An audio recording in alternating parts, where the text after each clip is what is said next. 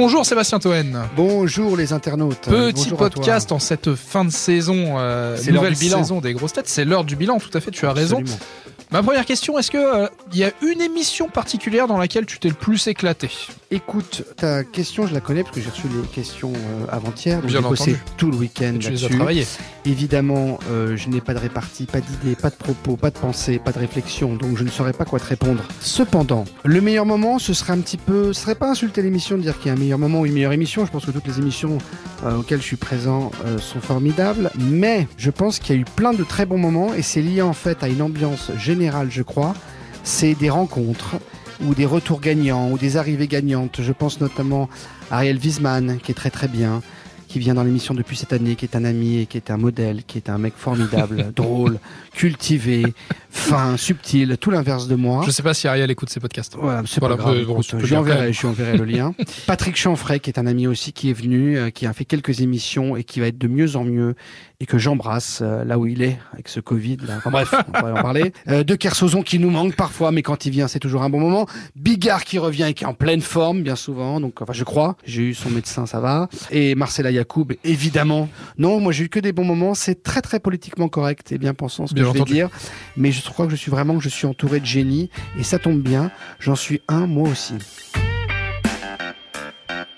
Ça fait deux saisons là que tu fais les grosses têtes. C'est la fin de ta deuxième année, saison. ouais, deuxième année. Euh, on a l'impression que c'est facile pour toi quand t'arrives euh, quand t'arrives dans certains appellent ça l'arène. Est-ce que tu as un, un petit peu de stress avant chaque émission, une angoisse particulière, ou est-ce que pour toi c'est une euh, Jean Benguy disait que c'était une cour de récréation? Oh bah c'est un tout. Après, on espère juste que l'émission sera évidemment euh, folklorique, qu'il va se passer des choses. Alors, ce qui est assez surprenant, et je sais pas si les gens s'en rendent compte quand ils écoutent l'émission, c'est que des castings qui parfois euh, semblent, euh, voilà, euh, c'est pas gagné d'avance, hein, l'osmose, tout ça.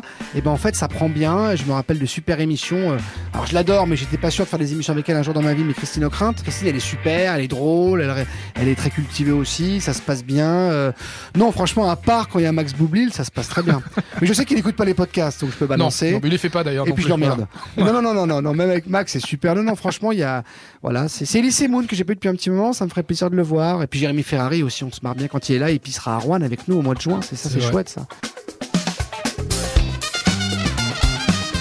Il y en a une ou deux peut-être particulièrement avec qui tu t'es très à l'aise, que t'aimes bien peut-être chambrer. On sait que c'est quand même ta spécialité. Oui, oui, bah oui, on chambre, c'est bien qu'on rigole un petit peu. Euh, non, bah il y a Ariel Dombal évidemment qui maintient un niveau exceptionnel. Ariel, espèce de comme ça, de surréaliste, incroyable. Et là, À sa elle est pas là, on sait pas trop. Je sais même pas si elle sait qu'elle est aux grosses têtes parfois. Non, euh, Marcella, par exemple, je veux dire Marcella parce que je la connaissais pas du tout, euh, et je voyais pas ce qu'elle faisait.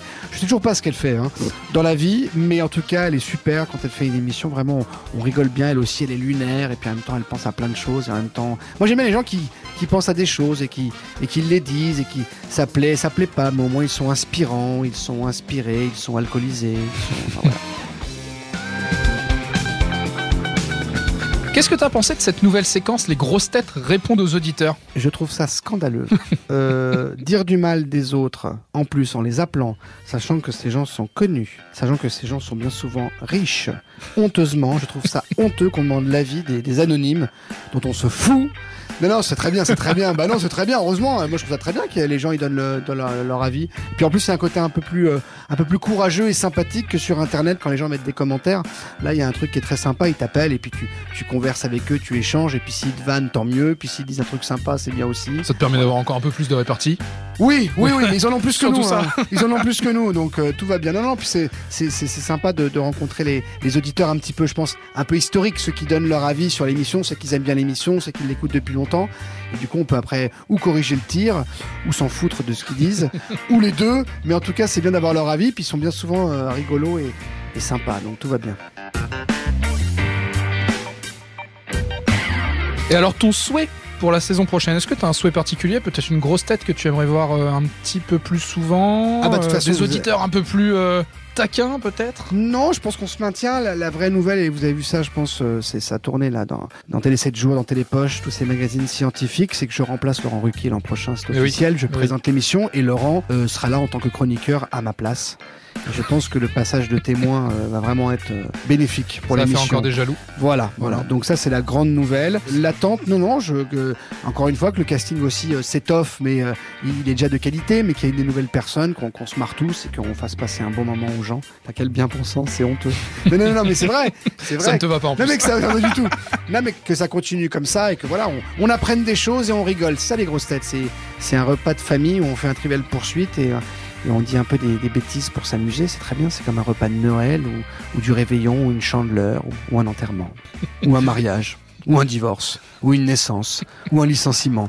Bref, venez, on sera là, on va rigoler et on va même apprendre des choses parfois.